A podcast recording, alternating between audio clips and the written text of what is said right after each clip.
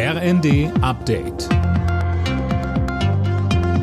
Stündlich neu. Auf den Punkt informiert. Ich bin Jana Klonikowski. Guten Morgen. Bundeswirtschaftsminister Habeck reist heute nicht wie geplant zur Weltklimakonferenz nach Dubai. Kanzler Scholz habe ihn darum gebeten, sagte eine Sprecherin, damit die Haushaltsgespräche der Ampel vorankommen. Fürs nächste Jahr fehlen nach dem Urteil des Bundesverfassungsgerichts ja immer noch Milliarden. FDP-Generalsekretär Gisaray hat deswegen jetzt ins Spiel gebracht, auf die geplante Bürgergelderhöhung zu verzichten.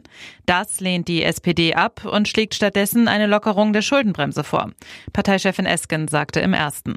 Die Schuldenbremse muss reformiert werden. Sie ist eine Zukunftsbremse und sie muss Investitionen ermöglichen. Israel will seine Bodenoffensive gegen die Hamas auf den südlichen Gazastreifen ausweiten. Das hat ein Militärsprecher angekündigt. Seit Beginn der Bodenoffensive hatten sich die Angriffe auf den Norden des Gazastreifens konzentriert. Rund 1,7 Millionen Menschen sind nach UN-Angaben in den Süden geflohen. Mit der Ausweitung der Bodenoffensive schwinden auch die Hoffnungen auf eine weitere Waffenruhe zwischen Israel und der Hamas. Eine erste war vergangenen Freitag ausgelaufen. Einen Tag später hatte Israel die Verhandlungen über eine erneute Feuerpause gestoppt. Trotz Ukraine-Krieg haben die 100 größten Rüstungskonzerne der Welt letztes Jahr weniger Umsatz gemacht.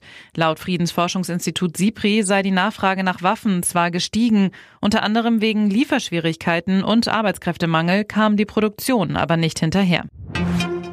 Unentschieden im Spitzenspiel der Fußball-Bundesliga. Nach dem 1:1 gegen Borussia Dortmund bleibt Bayer Leverkusen vorerst Tabellenführer. Außerdem siegte Freiburg in Mainz mit 1:0 und Augsburg gewann mit 2:1 gegen Frankfurt. Alle Nachrichten auf rnd.de